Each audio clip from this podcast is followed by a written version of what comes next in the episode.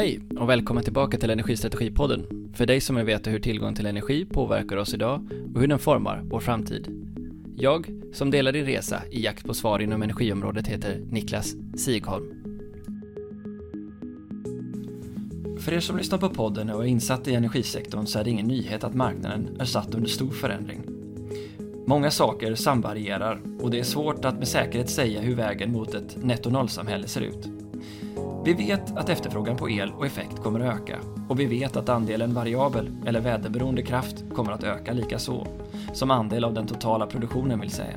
Därom tvistar egentligen ingen. I ett läge med osäker tillgång kommer vi behöva använda våra resurser smartare. I dagens avsnitt intervjuar vi tre bolag som på olika sätt försöker hitta svar på hur det ska gå till.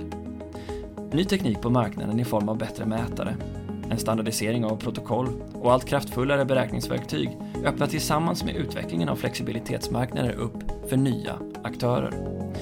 I dagens avsnitt intervjuar vi Mats Karlström från Ferroamp, Daniel Lindén från Tibber och John Diklev från Krafthem. Det är alla snabbväxande bolag som i kölvattnet av nya behov på marknaden ser chans att hitta nya kundvärden. I det här avsnittet är alla tre intervjuerna nedkortade vi kommer att publicera hela avsnitten på podden snart.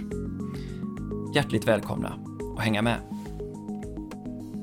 Ferroamp vill genom sin sammankopplande produkt skapa flexibla effekt och energikunder genom att koppla ihop solceller, batterier och laddboxar med fastigheternas behov. Det har vunnit en rad priser för sina lösningar och har sedan första kunden runt 2014 växt till att idag vara runt 55 anställda. Mats har varit med sedan tidig i början av företaget och jag frågade honom vad det var som föranledde idéerna bakom affären. Ja, det var grundaren eh, Björn Järnström och därav namnet Järnström Ferro Amp, Ampere. Så det är en lek med ord. Det var Björn Järnström som hade en eh, tanke att eh, kunna adressera effektkostnader, nätkostnader i sin villa när han nu köpte nytt. Han kunde sänka energikostnaden genom att göra lite uppgraderingar, ta bort lite korkade apparater som han hade i huvudet, installera en värmepump. Men han rådde inte på nätavgiften i och med att det var vad den var. Eh, och då hade han redan sedan tidigare en idé, en tanke att kunna flytta och balansera ut strömuttagen i de tre fasledarna som vi har in och använda kraftelektronik på det viset. Så de första tre åren, ja tre åren, gick åt till att skriva patentansöka, göra såna, den typen av arbete och utveckla den här tekniken som då innebär att man har en apparat som kan både göra lik, växelström till likström och sen likström till växelström och balansera och flytta det här energi mellan fasledarna. Det var liksom grundidén. Och när han då hade utvecklat den produkten så blev det naturligt att man från likström kan omvandla växelström, ja då kan man koppla in solceller, batterier, ja egentligen så är det hur mycket som helst som kan kopplas in på likström. Och då blev det här energihubben, energinavet. Det blev grundtanken, grundkomponenten i vårt system. Och därifrån har vi då skapat en, en hel produktportfölj som tillsammans bildar ett system. Så där är vi idag. Så 2000, 2014 då när den var färdigdesignad och vi skulle produktifiera och den skulle ut och träffa kunder, då kom jag in. Så jag var med bara och, och träffa och prata Björn. Vi har lång relation bakåt. Men eh, jag personligen började 2014 när det vart produktdags. Vi har ju här i podden flera gånger pratat om energimarknadens utveckling. Men berätta, vad, vad är det ni ser i marknadsutvecklingen som gör att ni tror på er position? Jag tror alltså att eh, vi är precis i början för det första och det, det, det är en, en av bitarna. Det andra jag brukar säga det är vi början av en energiomställning. Och ska vi göra en omställning så handlar det om att vi måste köpa och tänka nytt. Framförallt tänka nytt.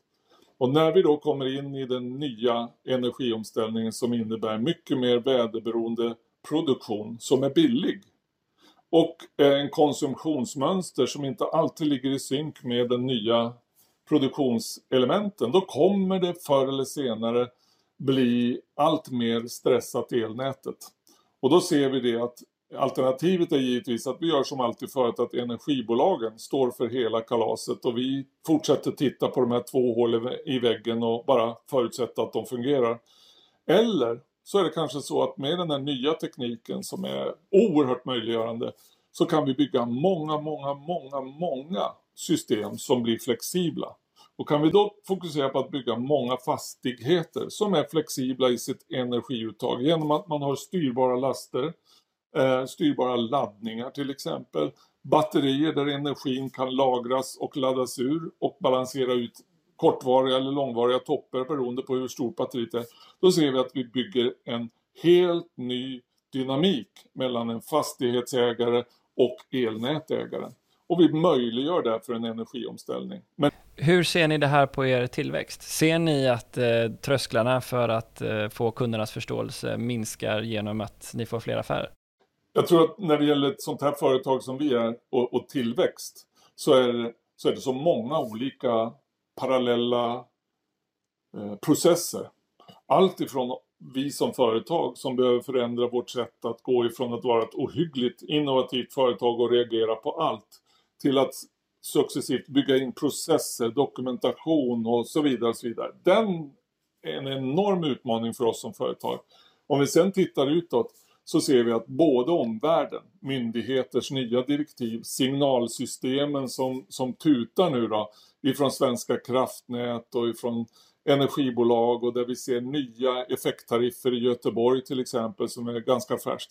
Alla de här signalerna tillsammans tutar budskapet som vi försöker adressera. Men sen är det ju då att både installatörer, elkonsulter, fastighetsutvecklare och till syvende och sist normala slutanvändare behöver också omfatta, liksom ta sig över tröskeln in i det här rummet och, och börja förstå, gräva lite grann i det här. Och det ser vi absolut pågår, absolut. För den där positionen har jag tagit så jobbar ni inte med egna elinstallatörer primärt utan ni har gett er ut på en utbildningsmission i Sverige. Ja, att få absolut. stora delar av Sveriges elinstallatörer att hänga med på den här utvecklingen. Berätta lite grann om det är du snäll. Ja, jag, jag, brukar säga det att idag så surfar vi väldigt mycket på solcellsrevolutionen. Och då får vi automatiskt både säljare, eh, affärsutvecklare och installatörer som redan är ute och installerar solceller. Och med tanke på att vårt system tar hand om solenergin när solen skiner så handlar det väldigt mycket om att utbilda de här säljarna eller installatörerna att med vårat system så kan du både ta hand om solelen, alltså ersätta den traditionella solelväxelriktaren och bygga in både en längre relation med kunderna där du kan Eh, Eh, erbjuda ett långsiktigt värde, inte bara sälja en produkt och sen så dra vidare till nästa kund. Utan det här blir inledningen utav en relation där kunden behöver hjälp att eh, installera laddboxar, eh, laddstolpar, att hjälpa till och, och kanske när det blir dags för batterier, när det blir ekonomiskt försvarbart för just den här kunden. Och då, då ser man att en viss typ av de solelinstallatörerna konverteras så sakteliga från att vara rena solel till att börja leverera system. Och det ser vi, det är ena biten. Den andra biten är mer självklart kanske, när vi går till en elektriker som har uppgifter att ta hand om elsystemen hos sina kunder. Att vi då ger dem nya verktyg, helt nya dynamiska verktyg som inte bara är passiva produkter utan dynamiska systembyggen. Då märker vi att även de traditionella installationsfilmerna ser att mm, här är ett nytt sätt att kunna gensvara. Och där kan man väl säga då att den första resan den drivs av ett stort intresse av sälj. Den andra resan drivs av de företag som inser att om inte vi stiger in och börjar leverera mer än vägguttag och kontakter och laddboxar utan börjar bygga relationer, då kommer någon annan in och tar den rollen framför näsan på oss. Och det är dynamiken. Sen ser vi energibolag också. Där, där är det ju många som kanske hanterar, i mitt tycke, hanterar det här med solel, som är ren produktförsäljning baserat på att de är ett energibolag och är liksom trovärdiga i, i frågan. Men kanske inte drar nytta av att de också skulle kunna vidareutveckla sina relationer med kunder genom att leverera den här typen av systemprodukter som i fas 2, efter det att man har sålt det, också kan bli en resurs och en hjälp för dem i, i deras nät. Så även där ser vi lite trögare men vi ser att det börjar röra sig hos vissa energibolag som, som säger hm, nu måste vi göra annars kommer någon annan att ta det framför näsan på oss. Just det. Och så lite samma sak är det med, med laddstolpar då tänker jag. Absolut, absolut. Och där är ju så att laddstolpar installerar oftast elektrikern eller någon som säljer laddinfrastruktur. Och kunden ibland tänker inte på alltså vilka konsekvenser ger det här. Utan det blir en del utav lösningen. Och elektrikern eller elkonsulten som är inblandad säger ja då behöver du si så mycket extra kablar och si så mycket extra nätanslutning. Och till syvende och sist sitter en fastighetsägare med en nota som blev betydligt dyrare i själva driften. Man har löst det fysiskt på ett gammalt sätt. Och vi menar det är där man kan tänka annorlunda. Att både leverera kraftfull och flexibel laddinfrastruktur, en BRF eller en fastighetsbolag. Det går att göra men samtidigt bygga in kontroll och möjliggöra så att det här inte bara skenar och att laddningen blir vår akilleshäl som energisystem. Du nämnde ju förut eh, Göteborg Energi som ett exempel när de nu ändrar sin tariff och man går ifrån eh, ampersäkringskostnad och istället tittar på det, det högsta dygnsmedelvärdet på effekten som en prissättningsindikator. Hur viktigt för er är den typen av förflyttning hos energibolagen för er affär, tycker du? Ja, alltså, vi adresserar båda de här två olika eh, funktionerna. Både det med säkringstariffer, det gör vi med den här fasbalanseringen. När vi går in på de här effekttarifferna då kan vi förstå att nätbolagen vill göra det. För att det är en stark signal för att just hålla jämnare last över dygnet hela året om. Det handlar inte bara om den kalla dagen i februari. Utan här vill man hålla en jämnare och en enklare balans. Och det kan du bara lösa med laddstyrning eller laststyrning eller batterier. Så för oss är det självklart intressant om den utvecklingen sker och så anpassar vi vårt budskap till just de kunderna som sitter med den typen av effekttariffer. För då är det batterier i första hand det handlar om. Och här, när de sitter kvar i elnät, alltså vanliga säkringstariffer, ja då är det fasbalansering tillsammans med batteri som gör att du kan flytta de här momentana elförbrukningskostnaderna ner ganska ordentligt. Okej, okay, så ni har ju uppenbarligen då tänkt er att, eh, om jag förstår det, nu får du rätta mig om jag har fel, men en viktig del av er affär är att sälja naturligtvis hårdvaran och göra en marginal för att kunna utveckla bolaget på det. Eh, och det andra är tjänsteutvecklingen. Eh, hur vilka typer av, eh, liksom, hur ser ni den här marknaden utvecklas? Är det en, är det en ja. hockeyklubba eller är det bara en, en linjär stigande allt eftersom? Eller hur, hur, ser ni detta och är det bara unikt för Sverige eller bredda gärna marknadens förståelse ja, för oss? Ja, ja. Nej, alltså det, det, här är en hockeyklubba, absolut. Eh, vinkeln på infasningen i den här hockeyklubban, det är ju en, det är ju en annan sak. Och även vad ska vi säga, kostnaden eller eh, förtjänsten att delta i de här tjänsterna, det kan också variera och eskalera. Eh, om man tänker sig att eh, vi som företag gör det här möjligt att via en anslutning in i huset kan du adressera väldigt många olika ska vi säga, effektresulterande eh, eh lokala laster. Då öppnar vi upp för väldigt många partners. Vår intention är inte i första hand att vara görare där ute. Eh, utan vi tror att det är en dynamisk utveckling, affärsutveckling. Svenska kraftnät förändrar regler nu som ändrar helt och hållet hur vi kan koppla in och hur vi kan göra affär utav att fastigheter är anslutna från den 1 januari nästa år. En sån sak är ju enormt möjliggörande för oss. Vad tänker du på då? Kan du beskriva vad det är du menar? Då? Ja, tidigare har det varit så att när man ska vara eh, en aggregator, eh, det vill säga någon som levererar tjänsten att styra många batterier ute i husen och gör ett värde av det. Då har det varit reglerat på ett sådant sätt så att du måste gå till en energihandlare som är balansansvarig som sen ska göra affären upp. Det har varit en ganska komplicerad affär fram till 1 januari där man avdramatisera det. Jag kan inte gå in på alla detaljer där. Men man har förändrat med syfte och det är det jag tycker jag får gåshud när jag pratar om det därför att när vi tittar då på Svenska kraftnät, de ser det här behovet. De ser också vad flaskhalsarna är. Ibland kan vi tycka att det tar tid att de ändrar sig och påverkar det här.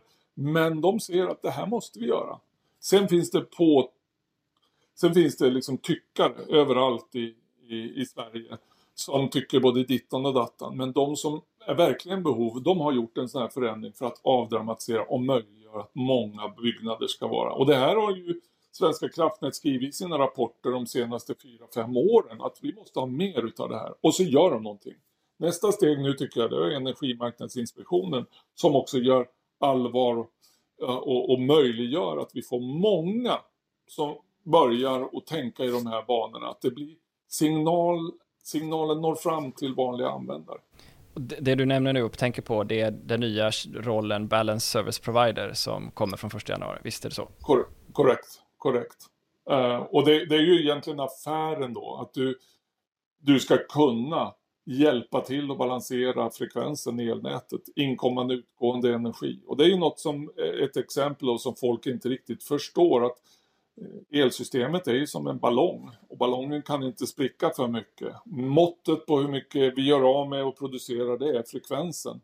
Och där har vi då möjligheten till varenda nätanslutning ligga och mäta. Vi vet exakt vad frekvensen är i hela elnätet och kan därmed eh, svara mot behovet om affärsmodellerna ovanför finns. Och det här är bara ett av de exempel som finns på framtida affärsmodeller. Eh, och, men kanske den tydligaste nyttan som vi ser att vi behöver bringa med många, många batterier. Och det, det, det är förlängningen egentligen utav att vi bygger ett system för en fastighetsägare så att han får kontroll och kan skapa en bättre fastighetslösning med, med nöjdare kunder eller, eller eller hyresgäster eller om det är något det. Men på köpet så får man då en möjlighet att kunna leverera den flexibiliteten till elnätet. Så man gör någonting egoistiskt och hållbart och bra och det är nästa steg när affärsmodellen kommer. Då lägger man i efterbrännkammaren och sen skjuter vi iväg. Okej okay, Mats, eh, det är bra. Men, ja, vi går igenom det här med den nyttorna som ni tillhandahåller då, så har du nämnt mm. här mm. eh, implicit då, peak shaving, arbitrage och flexmarknaden eh, som ett sätt att då mildra och jämna ut effektbehoven och också kunna agera som en, en, en, en flexprodukt på marknaden. Finns det ja. ännu fler nyttor som ni tillhandahåller? Är det det som är kärnan i ert? Ja, just nu så... Om eh, du var en eh, elnäts-VD för ett lokalnät och du vet det du vet nu. Ja. Hur hade du tänkt då om framtiden? Ja, om du säger elnäts VD, då är det ju lite mer komplicerat än att bara säga jag tycker de ska bara lyssna och jobba med oss. Därför att de är ju reglerade, ohyggligt reglerade. Så de får ju jobba inom sina områden. Men jag skulle nog, om jag var ett elbolags VD och har både nätavdelning och jag har en eh, kommersiell energihandel och jag jobbar med tjänster. Då skulle jag definitivt, om jag jobbade lokalt i kommun XY Z, då skulle jag se till så att min personal jobbar på att vara med och möjliggöra att bygga relationer med alla de fastigheter som sedan kan bli min affärspartner när elnätet ges full möjlighet att kunna dra nytta av det här. Eh, därför att annars kommer någon annan att göra det. det och, och jag, historien är full av företagsledare som har stått på hälarna när förändringen sker och tåget har åkt förbi. Så det skulle jag vilja skicka som en... Ställer på med böjda knän och gör redo för att serven kan komma i vilket hörn som helst. Och, och äg den här relationsfrågan med alla era större kunder. Från hårdvara till ett bolag som började med en ambition att utmana elhandelns affärsmodell. Daniel Lindén är en av grundarna till bolaget Tibber som också har vunnit flera priser och drivs av stark tillväxt. Tibber binder också ihop ett hus eller fastighets hårdvara för jämnare effektuttag till lägre kostnad, men erbjuder integrationer till flera andra bolagstjänster och tekniska lösningar. Såväl produkter för smarta hem som optimering av luftvärmepumpar och värmeväxlare. Jag börjar även här med att försöka förstå vilket problem det satt ut att lösa. Vad var det egentligen som inte fungerade med elhandeln? Ja, Ehm, det var många aspekter. Ehm, min bakgrund är ju energimarknaden sedan många år tillbaka. Det är nästan, det är väl den, det är väl den branschen jag jobbat med under hela min karriär, eh, hela min, mitt, mitt yrkesamma liv. Eh, och jag har sett många vinklingar på det. Jag har jobbat liksom med ehm, nätbolag, jag har jobbat med elförsäljningssidan, jag har jobbat med elhandel.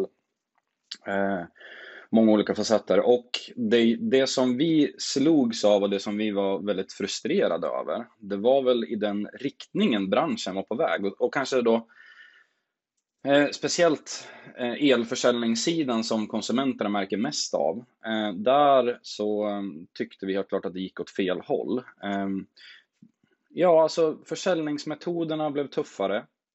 Eh, man bygger ju såklart en commodity-produkt eh, och har svårt att tjäna pengar på sin produkt. Och konsumenter har liksom som drivkraft att, att vilja betala så lite som möjligt. Och här uppstår ju någonstans en clash där det är väldigt transparent produkt och prissättningen är vad den är.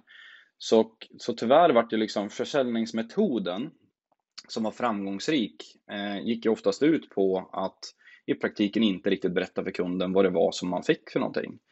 Och gärna få det att se ut finare än vad det är. Alltså med rabatter, korttidsavtal, bindningstider, få saker och ting att fungera på ett visst sätt. Alltså man, man strukturerar det i praktiken för att lura kunden i mångt och mycket. Och jag tror inte att man riktigt ser det som att man lurar kunden när man sitter i det. När man sitter och jobbar med det här så tror inte jag liksom tänker i de premisserna. Men om man, om man lyfter blicken lite grann och backar tillbaka och tittar på branschen så är det ju det är precis det här det görs. Och det, det är ju inte det är inte två stycken bolag i en källare som, eh, som bedriver en sån här typ av verksamhet, utan det är våra stora energiföretag också och egentligen ganska mycket av den kommunala verksamheten tvingas in i det här för att man blir inte konkurrensmässigt på många andra eh, premisser. Eh, så det var den ena biten som jag, jag, kände mig väldigt frustrerad över och kände också att eh, det, det, är svårt att stå för det här. Alltså om, om man, om man liksom backar tillbaka och, och tittar på sitt arbete man gör så kan man fråga sig, är det här bra liksom? Om jag lägger ner all min mentala kraft och energi på det här äh, i, i, mitt, i mitt liv, kommer det leda till någonting positivt? Och där var, ju, där, där var ju en problempunkt för mig. Eh, den andra biten var ju såklart att eh, jag drivs väldigt mycket av innovation. Jag tycker det är otroligt spännande med nya tjänster, nya sätt att se på saker och ting, eh, kunna bygga nya saker och utmana liksom, befintliga strukturer. Och under alla mina år, jobbar både hos energiföretag och också som leverantörer till energiföretag, Eh, så kände jag väl att det fanns det fanns mycket idéer, det fanns mycket, mycket tankar, liksom. det fanns väldigt lite action. Eh, till den gränsen att jag kände också att vi, vi tappar ju bort möjligheten att faktiskt ändra den här liksom, perspektivet på el eh, som vi kan göra med konsumenter. Eh, vi tappar bort den genom att inte nyttja de här tekniska och digitala liksom, möjligheterna som finns. Eh, och det försökte vi också bygga, både jag och Edgar jobbade på leverantörssidan sista åren och byggde tekniska liksom, plattformar till energiföretag. Och väldigt proaktivt drev och ville liksom bygga nya tjänster, men, men såg också att gensvaret från, från de bolag som ville sälja det till var väldigt svalt och man problem, problematiserade kring det som jobbigt tekniskt, svårt att ändra affärsmodeller, eh, nya tjänster, hur ska vi kunna tjäna pengar på det här? Eh, och, och, och, det var väl någonting som verkligen liksom drev oss till slutändan till, till att okej, okay, vi vill göra någonting helt annorlunda. Och då formades idén till Tibber, vilket i grund och botten handlar om att vi vill hjälpa konsumenten att använda energi smartare i sina hem. Förnyelsebar energi i världen, eh, inte bara i våra regioner men också sett ur, ur ett globalt perspektiv, är ju en väldigt eh, liksom bristande vara. Vi behöver mycket, mycket mer av det. Eh, och samtidigt som konsumenterna känt väldigt lågt engagemang kring den här frågan. Eh, man, man drar sig nästan bara till liksom en prisfråga eh, kring den här biten. Eh, och man slösar mycket på energi fast man inte riktigt vet, vet om det. Man, man använder inte resurserna effektivt i sina hem och eh, det känns som en väldigt jobbig fråga. Så här ville vi liksom ändra det, det synsättet och hjälpa konsumenter att ett, upptäcka det här, göra det spännande, intressant och liksom kunna kliva över tröskeln och känna att wow, kan det vara så här också?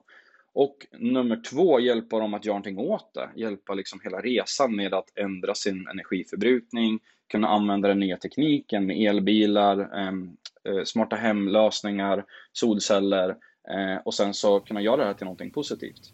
Du har sagt att eh, ni eh, aldrig ska tjäna en krona på elhandeln. Du har velat ställa affären på huvudet. Vad, vad menar du med det och vad blir i så fall er, er, er värde till kund?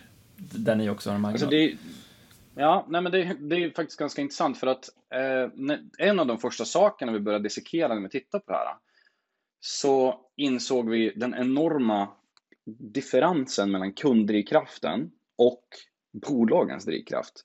Och jag tror inte så här, ska man lyckas långsiktigt så kan man inte ha olika incitament från kunden, för då kommer du hamna i en väldigt skev situation. Eh, och om man tittar på el så finns det egentligen inga marginaler kvar. Du måste ju i praktiken liksom hitta modeller att dölja vart du lägger marginalerna för att kunna tjäna pengar på den här produkten. Och eh, med den insikten så var det ganska enkelt. Då är det bättre att man säger så här, vi tjänar inte pengar på el. Det är inte våran business. Vi ska istället drivas, istället för att sälja mer el till konsumenter, så ska vi drivas av att sälja mindre el till konsumenter. Och så ska vi göra allt vi, allt vi kan i vår makt för att bygga lösningar som faktiskt möjliggör det och sen ta betalt för de tjänsterna som faktiskt leder till det positiva beteendet. Men vad säger du om logiken att många energibolag har en elhandel för att just driva kundlojalitet? Det är ju ett tvärt emot det perspektivet du har. Du säger ju i princip att det är in, att det bara är en commodity massmarknadsprodukt som inte leder till speciellt mycket lojalitet hos kunderna, om jag förstår det rätt. Men, men är det lojalitet man vill bygga? Eller är det frågan om man kan bibehålla ett liksom massmarknadsvarumärke mot marknaden snarare än kanske lojalitet? För jag tror inte det är väldigt många av elbolagen idag som bygger sina tjänster för att engagera sina konsumenter och få det genomslaget. Möjligt att man försöker, men om man tittar brutalt på fakta så är liksom den, den stora relationen är, är, kanske någon inloggning på mina sidor för att titta sina fakturer eh, när det kommer in, eller att det är liksom kuvertet i brevlådan eller till, till Kiver eller sin, e, eh, sin inbox hos banken.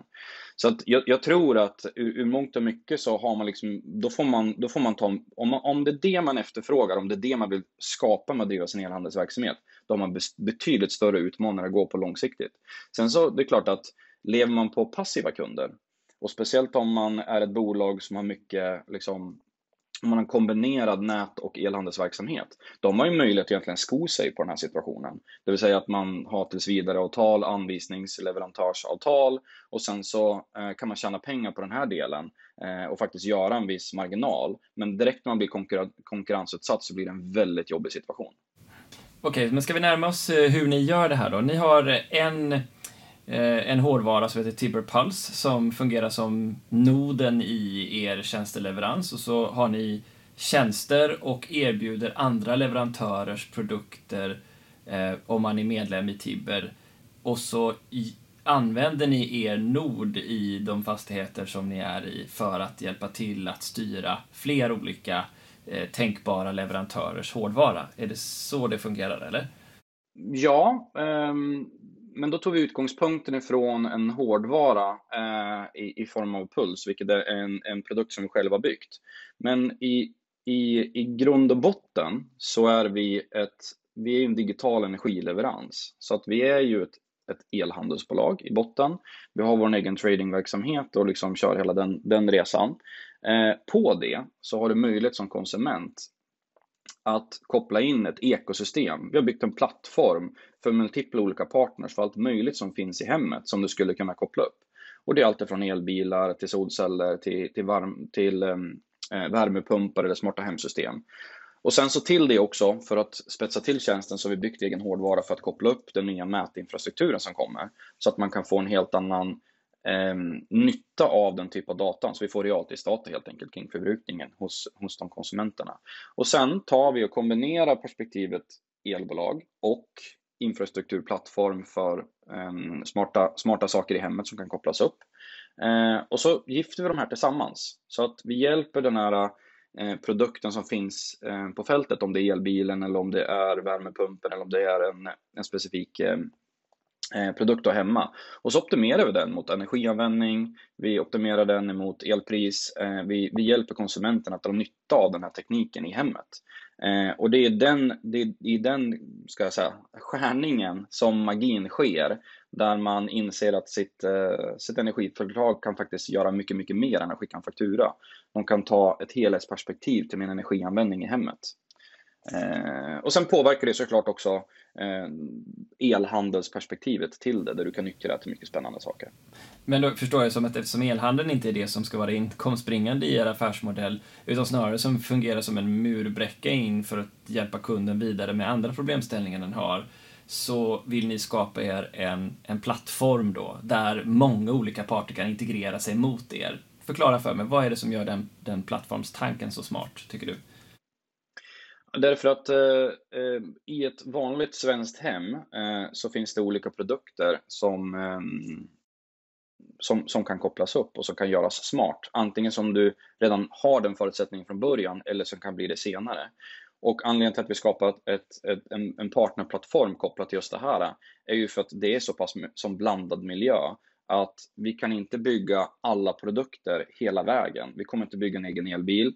Eh, det finns massvis med produkter som inte kommer kunna skapa eller finns tid att skapa eller folk har redan investerat in det. Och då är det mycket smartare att nyttja den plattform, alltså nyttja det som en plattformstanke istället för att integrera in olika typer av saker så att kunden bara egentligen kan klicka igång det och komma igång på ett enkelt sätt för att, för att nyttja allt det här.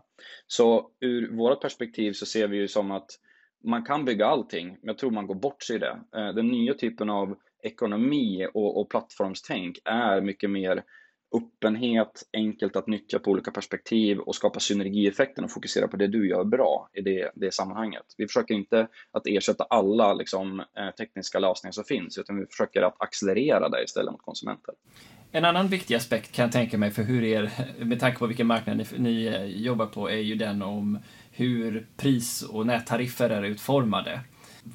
I vilken grad är energibolagen möjliggörare alternativt hinder till eh, er affärsutveckling? Ja, alltså ett elbolag är olika typer av perspektiv. Eh, det kanske var, det, det, var väldigt synligt när man jobbade på energiföretag också att eh, ett elbolag är liksom inte en homogen massa utan du har ju liksom din produktionsarm, du har din, din nätarm och så har du kanske din arm med, med, med elförsäljning och, och kunder. Eh, och här finns det väldigt olika incitament från våran sida såklart hur vi ska jobba med det. Eh, tittar man på nättarifferna så det sker ju en hel del utveckling nu. Eh, vi kommer ju se förmodligen mer, mycket mer ehm, eh, nya nättariffer som kommer ut i marknaden. Eh, och det, det är ju en möjlighet såklart att kunna hjälpa konsumenten att nyttja det på ett mycket smartare sätt. Den lokala flexibiliteten som kommer att finnas i nätet kommer att vara viktigt både för den enskilda konsumenten, för är det någonting som en konsument kan bli irriterad eller upprörd av över är ju monopolställningen och den prissättningen som sker. Eh, eh, så att den, den, den känner ju konsumenten lite maktlös kring. Så jag, kan, jag kan optimera min energianvändning för den här delen, men här borta får jag en, en fet faktura och jag, jag, kan inte göra någonting åt det. Det enda jag kan göra är att sänka min energiförbrukning, vilket såklart är ett, ett av målen, men man vill också kunna påverka nättariffen på en större utsträckning. Sen finns det en utmaning med det här. Eh, det är ju väldigt ingenjörsmässigt de här sakerna. Det är väldigt svårt för en konsument att förstå en nättariff i sig själv och kanske ännu mer om man börjar prata om en effekttariff som ska implementeras. Eh, och sen så är det ju alltid när det blir utrullat i några nätområden i Sverige och så är det inte utrullat i resten av nätområdena och så kanske man har en egen vinkling på det på respektive nätbolag hur man vill göra det här så blir det en väldigt svår situation att driva en, driva en digital lösning över hela landet för de här sakerna. Och här, här har det väl saknats lite vision och ledarskap kan man väl milt uttrycka det för eh, sättet att liksom vara i framkant med reglering och stödja de här sakerna. Vad är det du behöver då? Vad, vad drömmer du om att ha för typ av, eh, av elnätsbolag som, eh, som samarbetspartner? Nej, men alltså, jag, jag, tänker så här, elnätsbolagen är ju, är ju vad de är. Va? Eh, de drivs ju av reglering i väldigt stor utsträckning. Eh, innovationen kommer ju sällan inifrån bolagen, utan det kommer ju från vad, vad, de säger åt dem att de måste göra.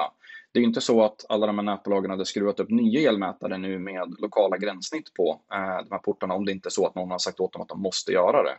Så där, den, innov, den liksom innovationstakten som finns hos de lokala energiföretagen drivs väldigt mycket av vad måste jag göra?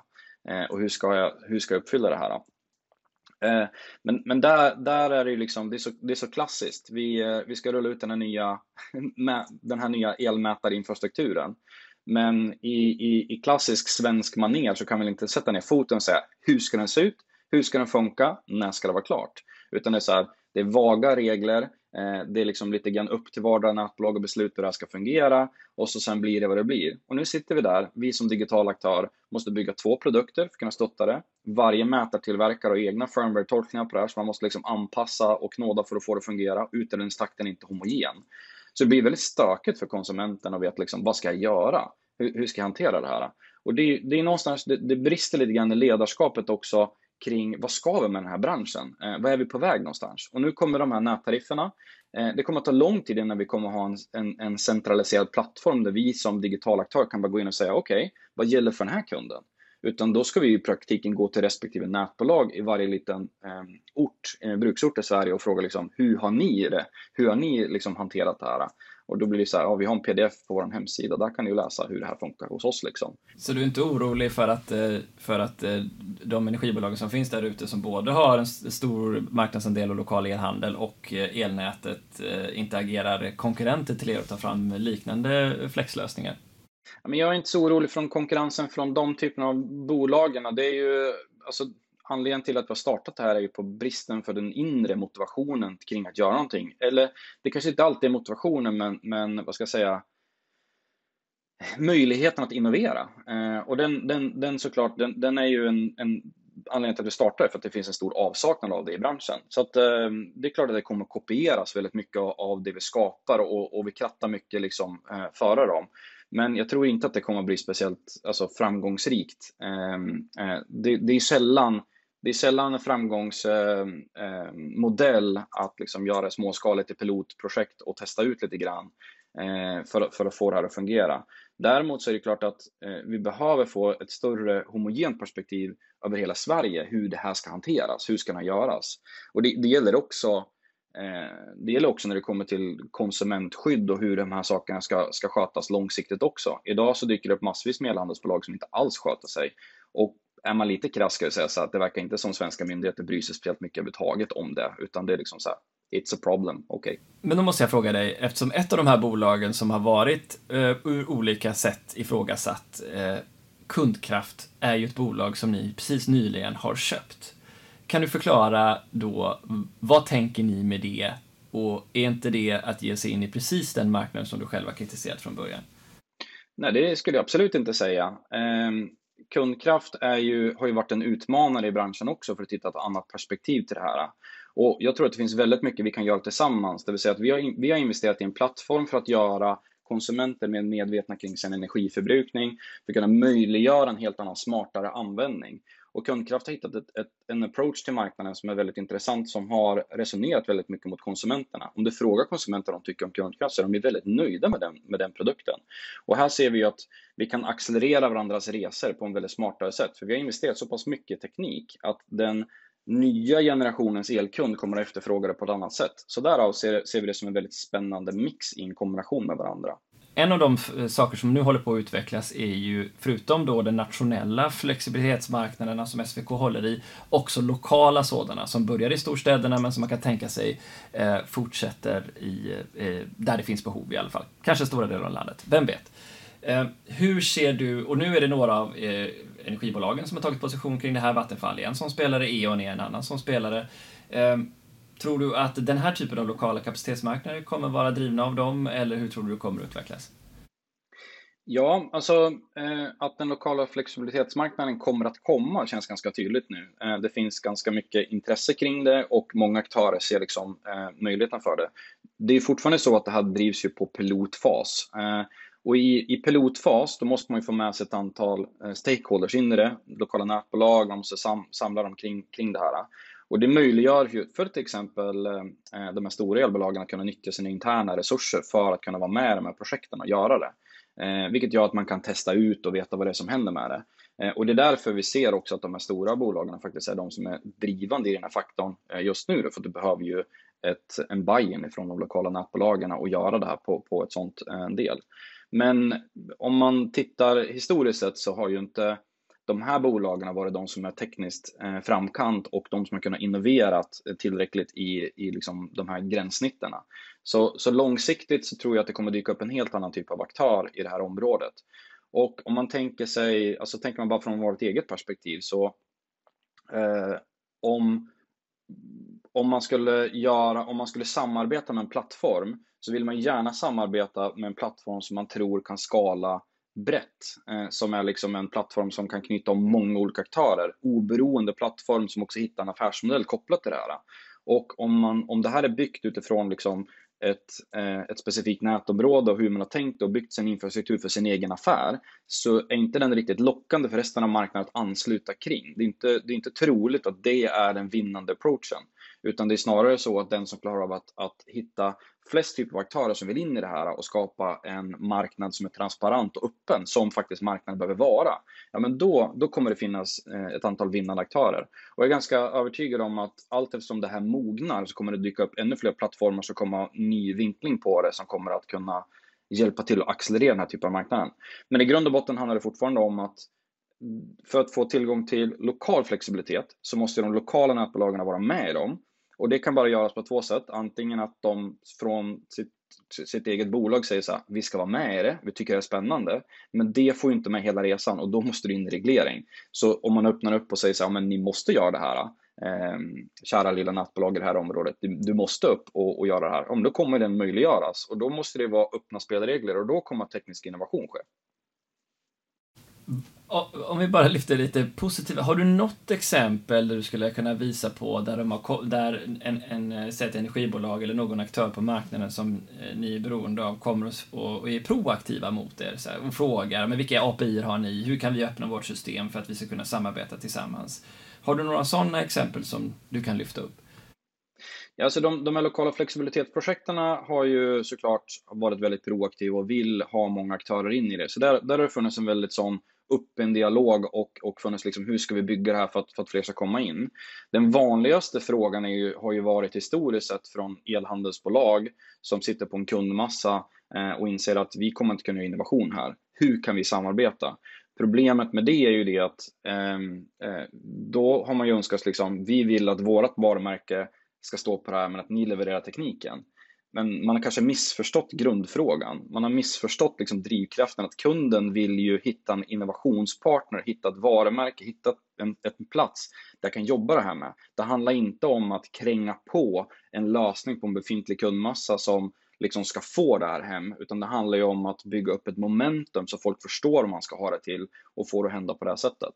Så den, den har inte varit, det är ingenting vi har gett oss in i och ingenting som jag tror vi, det är intressant för framtiden heller, utan där handlar det snarare om att hitta eh, där det finns styrkor hos ett energiföretag idag, om det är då på produktionssidan, att man kan möjliggöra till exempel att produktionsprissättningen ehm, eh, kan fungera på ett bättre sätt eller att den lokala nätflexibiliteten finns tillgänglig och man kan samarbeta på den här nivån så att vi kan ta den kundmassan vi har och de flexibiliteten vi har för att faktiskt kunna hjälpa de här att sänka sina kostnader som sen kan leda till gagn för kunden.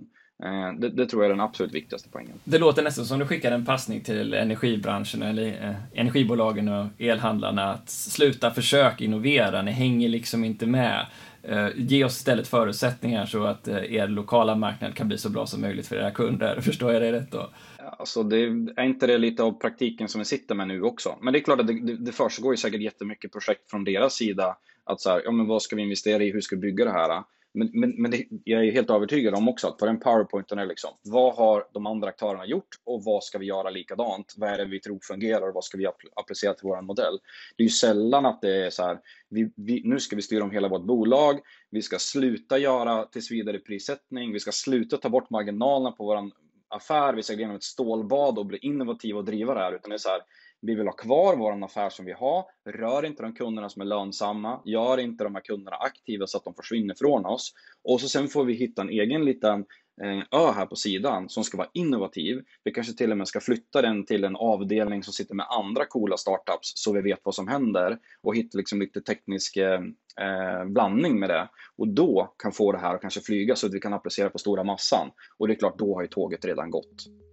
Så backa tillbaks till det ni kan riktigt, riktigt bra. Ta och bli bra på produktion och infrastruktur och håller, håller och bli bra på det. Typ så. Ja, det, det, det, det, kan vara en, en slutsats som de kan dra, absolut. Krafthem har till skillnad från tidigare bolag ingen egen hårdvara utan satsar på att genom sin mjukvara möjliggöra för olika energilager eller produktionslag att bli flexibla aktörer på energimarknaden Krafthems kunder är alltså inte nödvändigtvis slutkunden, utan den som levererar till den.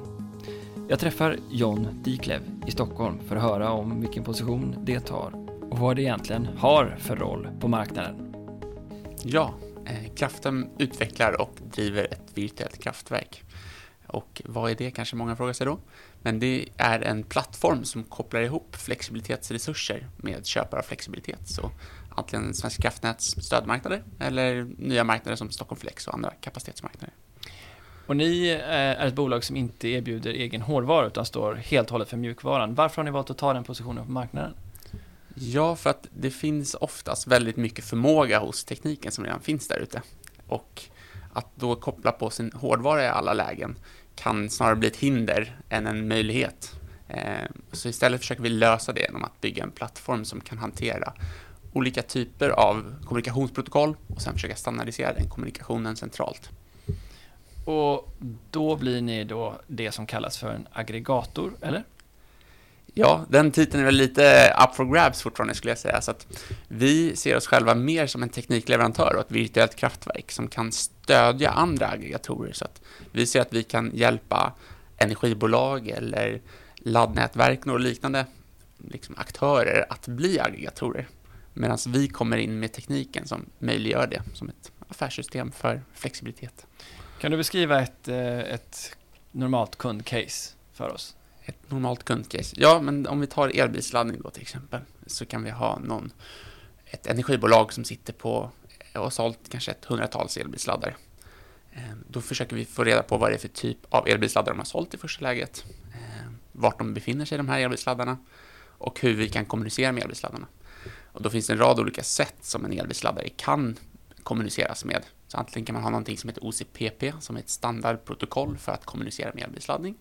Eller ska man kommunicera via tillverkarnas egna molnplattformar eller i vissa fall i tredjepartslösningar. Och då tar vi reda på hur man kan göra det för just den här kunden. Då. Och så sätter vi upp den lösning som är lämpligast för dem och anpassar egentligen våra system efter verkligheten och försöker inte anpassa verkligheten efter våra system. Ehm, efter det så kommer man gå igenom förkvalificeringsprocess mot Svenska kraftnät. Då kan man antingen göra det enskilt med de här 200 laddarna eller så kan vi sätta upp dem i en grupp med andra kunder. Och blir vi godkända, vilket vi förhoppningsvis blir, så börjar vi sedan trada med vår virtuella kraftverk, då, flexibilitetstjänster mot Svenska kraftnät. Vilka typer av flexmarknader är ni aktiva på idag? Idag är vi aktiva på Svenska kraftnäts FCRD-uppreglering. Och vad betyder det? Ja, vad betyder det? det är en marknad för frekvensreglering som är rätt eh, snabb och kort. Eh, så att det passar väldigt bra för elbilsladdning då, så att man inte stör elbilsladdningen för mycket.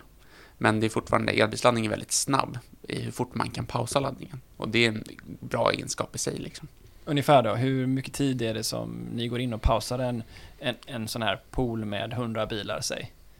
Ja, för den el, enskilda elbilsladdaren så blir det inte speciellt mycket om man går in på FCRD. Så det blir ungefär 10 gånger per år, 10 sekunder. Så att det är minimal upplevelse på elbilsladdningen. Alltså jag märker aldrig av det ens om, om Nej, inte om du är väldigt nitisk och inte går in och kollar på dina laddningsscheman och grafer och så håller koll på det där. Men annars borde du inte ens märka av att vi ibland pausar laddningen. Så det, FCRD, det står ju för disturbance och driftstörningar.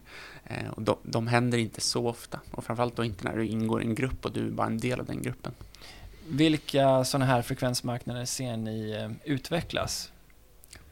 Eh, korta svaret är väl alla tror jag. Liksom. Eh, så att ju mer och mer förnyelsebar och liksom växelriktarbaserad produktion vi introducerar, desto mindre sängmassa kommer vi få i elsystemet.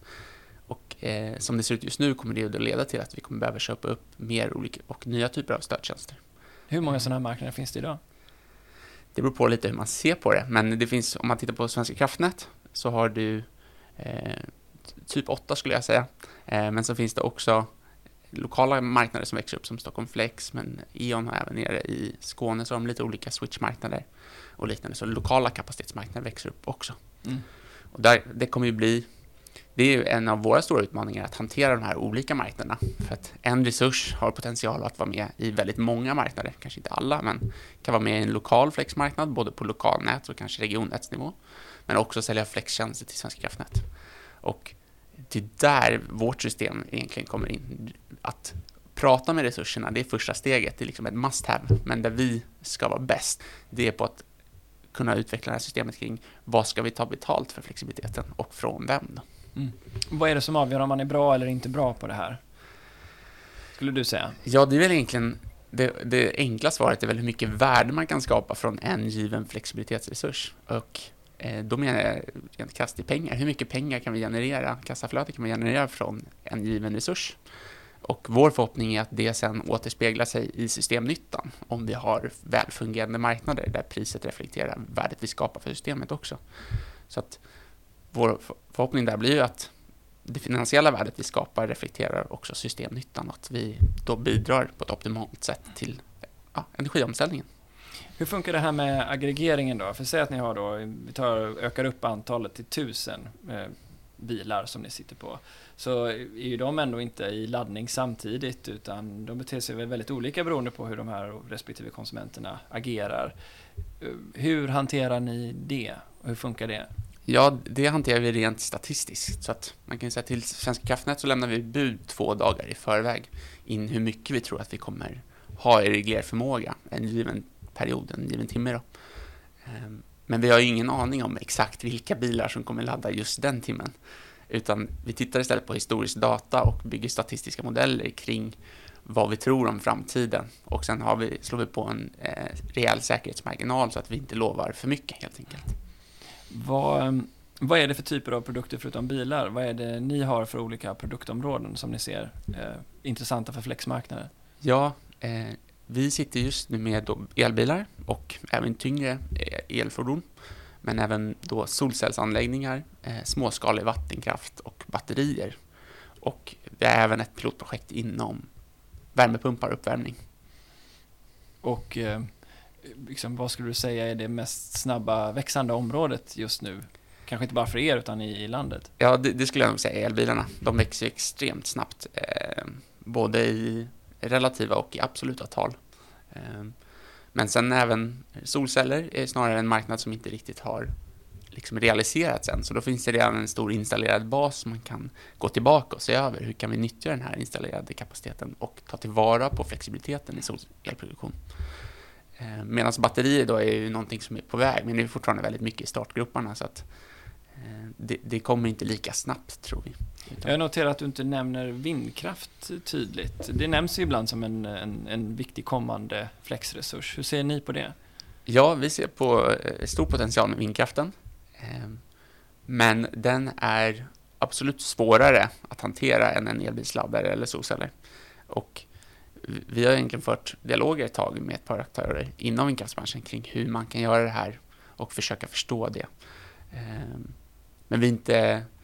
Det finns en tydlig potential, men det är också väldigt mycket garantifrågor, existerande avtal på existerande parker, hur spelar de in? Så det blir rätt komplexa frågor rätt snabbt i hur man ska hantera en vindkraftspark, för det är så stora anläggningar egentligen. Jag förstår det som att om man har satt upp en vindkraftspark och man har redan avtalat om, om PPA exempelvis och får fast avtal, då är det svårt att också lägga på ytterligare en flextjänst på det. Förstår du rätt då? Ja, inte nödvändigt PPA, för det verkar gå att lösa med solcellsanläggningar till exempel, men det kan vara en bit i det, men också då garantiåtaganden. Vad händer om vi helt plötsligt går in och börjar agera på ett sätt som inte var tänkt?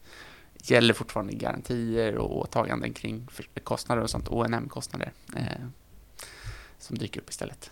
Hur ser det ut med eh, liksom, eh, volymen på den här marknaden? Vad ser ni hända eh, i tillgången på bud? Ökar det också? Beskriv gärna hur, vad, vad du ser från din horisont. Ja, absolut så ökar ju för, för, för, eh, efterfrågan från Svenska kraftnät. Eh, och jag vet inte exakt hur de handlar upp och vad för modeller som ligger bakom Svenska kraftnäts liksom, eh, modelleringar här, men de driver ju elnätet efter en, minus ett-principen, att vi ska klara av det största enskilda felfallet. Och det största enskilda felfallet får ett större avtryck i frekvensen ju mindre sängmassa vi har i systemet. Så att ju mer och mer vind och sol vi introducerar, desto mindre sängmassa får vi och desto mer kommer Svenska kraftnät att behöva köpa upp från olika typer av flexibilitetstjänster för att kunna leva upp till en minus ett-kravet. är min bild av situationen i alla fall. Eh, så det kommer ju leda till att de köper mer och mer nu under flera år. Sen tror jag att deras förhoppning är att det här kommer öka priserna på frekvensprodukter, vilket kommer leda till att fler aktörer kommer in och på så sätt försöka hitta en balans där igen mellan utbud och efterfrågan så att priset inte är lika galet som det har varit i år. Mm. Så den generella makrotrenden att vi får mindre svängmassa i systemet, mer variabel kraft gör, skapar ett behov av flera typer av flexmarknader där SVK är en. Stockholm Flex har vi pratat om tidigare, det är ytterligare ett sådant exempel. Är ni mm. delaktiga även där exempelvis? Eh, nej, eh, det är vi inte, inte föregående säsongen, men vi har för avsikt att vara med nu vid kommande vintersäsong. Så um, får du rätta mig om jag har fel om jag försöker då få mitt huvud runt den positionen ni vill ta på marknaden. Och det är alltså då att inte vara en hårdvaruleverantör, inte kanske heller möta kunden nödvändigtvis med tjänsten, utan vara den som möjliggör för andra aktörer på marknaden att få tillgång till flexibilitetstjänster. Är det så jag förstår? Ja, det stämmer. Jag tror att det är där vi kan vara för att snabbast påskynda och öka mängden flexibilitet som är tillgänglig i systemet i sin helhet. Mm. Ehm, det är den resan som vi har märkt nu, att om vi kan samarbeta med folk, för att bygga då virtuella kraftverket, som jag sa i början, som är en plattform. Att bygga en plattform bygger liksom på sin grund i att vi har samarbetspartners och det går fort när man har samarbetspartners som vill samma sak mycket snabbare än om man gör någonting själv och ska ha kundkontakter och utveckla hårdvara och allting. Kan man istället hitta integrationer mellan olika parter så eh, blir det bättre för alla tror jag. Så um, hur ser affären ut om man handlar med flextjänster? Kan du beskriva lite grann för om, om säg att jag är någon tjänsteleverantör som av, har hårdvara och jag vill använda er som en leverantör till mig. Hur ser en sån affär ut hos mig och mot min kund? Ja. um, jag brukar säga lite att Svenska kraftnäts olika marknader för stödtjänster och frekvensreglering är rent krass olika typer av försäkringskontrakt. Eh, det låter tråkigt, men om man ska koka ner det till det enklaste så är det ett försäkringskontrakt. Vi lovar att göra någonting om någonting händer och för det får vi en försäkringspremie. Eh, och det är ersättningsmodellen, så vi lovar att finnas tillgängliga systemet, att då minska kanske konsumtionen i elbilsladdare och för det får vi en försäkringspremie från dem. Och den får vi oavsett om vi aktiverar eller inte, likt en eh, hemförsäkring. Oavsett om huset brinner ner så betalar vi försäkringspremien. Um, Men om ni, om ni aktiverar många gånger, det är inte så att ni får mer betalt om det aktiveras mycket? Um, nej, inte, nej, det får vi inte, utan för vissa marknader så får man en, eh, en, en energiersättning för den mängd du aktiverar. Men den ska vara kostnadsbaserad, så den ska egentligen bara motverka de kostnader du har i obalanser för att du reagerar på marknads. Så att själva vinsten ska ske från den här premieintäkten egentligen. Mm. Tanken. Vilka trösklar ser du framåt, om det finns några, för den här eh, marknadens utveckling? Jag tror att den största enskilda tröskeln är regelverket kring oberoende aggregatorer. Så att, att det kommer på plats. Och det finns det ju EU-krav på att det ska vara på plats redan. Och Energimarknadsinspektionen har lagt fram ett lagförslag till det på, som är ute på, jag tror man säger remiss, men jag är inte helt säker och som är, där de föreslår att det här ska bli verklighet i januari 2022. Då. Och det blir väldigt viktigt för att man ska möjliggöra fler resurser och, och framförallt också optimera portföljer av resurser så att man inte är helt beroende på att alla resurser ligger, liksom framförallt små resurser, ligger under samma balansansvarig. Sen tror jag att liksom, vi kommer allt behöva gå igenom den balansansvariga för större resurser och ha bra samarbete och dialog med dem där. Men för att klara av att samla ihop tusentals resurser som är helt spridda så blir det väldigt svårt när man inte kan hitta en välfungerande modell för det. Att det kan finnas två balansansvariga i samma punkt? Ja, exakt. Eh, dels två balansansvariga, men också bara att man kan sälja flexibilitet från en resurs under en balansansvarig punkt. Men att en obalans man orsakar den balansansvariga, den, den får en ersättning för det. Så om jag är då en elhandlare, säg, och mm. jag har en, 40 eh, 000 kunder eh, i, som jag är balansansvarig för. Um, då kan det komma någon annan och ta flex, flexaffären hos mina befintliga kunder. Det är inte så att de måste gå igenom mig, förstår jag rätt då? Absolut, eh, det är tanken. Sen så tror jag och vi på Kraften tror väl att eh, e-, energibolagen och elhandlarna sitter i liksom prime position för att ta den affären. Så att så länge de är på bollen där så tror jag att de inte behöver vara för oroliga att någon kommer att sno de kunderna från dem. Eh, men det blir också ett bra balans balanseringsverktyg för att öppna upp den möjligheten. Om man som elhandlare inte är på den bollen. Eh, då har man ett, inte visat intresse och två, inte hjälpt systemet för att komma igång med de här flexibilitetsresurserna. Så att jag tror det blir bra balans där. Men hur går det med den tekniska utvecklingen då? Jag, var, jag är själv en av de som nyligen har skaffat mig en elbil och eh, har installerat en, en, eh, en laddstolpe hemma hos mig. Och eh, även om jag valde en ny från, rekommenderad från en leverantör så har den inte inbyggd förmåga, eh, kommunikationslösningar för att eh, agera på flexmarknaden. Hur många är det av leverantörerna som idag kan eh, liksom, ha den infrastrukturen eller säga, hårdvaran som möjliggör den här tjänsten? Ja, själva liksom på hårdvarunivå så har väldigt många det. Sen så finns det liksom lager där det kan försvåras. Att hårdvara, firmware, cloudlösningar, så hur många lager måste vi gå igenom? Och då kan det vara flaskhalsar på olika ställen med olika aktörer. Ehm, så just nu skulle jag säga att det är en bra bit under hälften av alla som liksom rent generiskt går att säga att men det här är enkelt att koppla på, det finns en färdig lösning hela vägen. Så att där finns det också mycket arbete att göra, se till att man trycker in rätt hårdvara i, i Sverige som infrastruktur. Liksom. Upplever du i kontakt med de här att, eh, de, att hårdvaruleverantörerna förstår detta? Jag tror att de förstår eh, och är intresserade, men det är samtidigt inte deras prioritet. De kommer från liksom laddinfrastrukturbranschen och här blir det väldigt mycket en korsning mellan hårdvara och energisystem. Och det är inte så många som är insatta i energisystemet och förstår kanske vikten av det här på lång sikt. Så att där finns det, det finns ett intresse, men kanske inte en full förståelse för vikten av att börja jobba med det här idag. Mm. Uh, det här blir ju väldigt mycket data att hantera. Ja. Hur, uh, vad, vad, vad, behöver, liksom, hur, hur, löser man det rent tekniskt?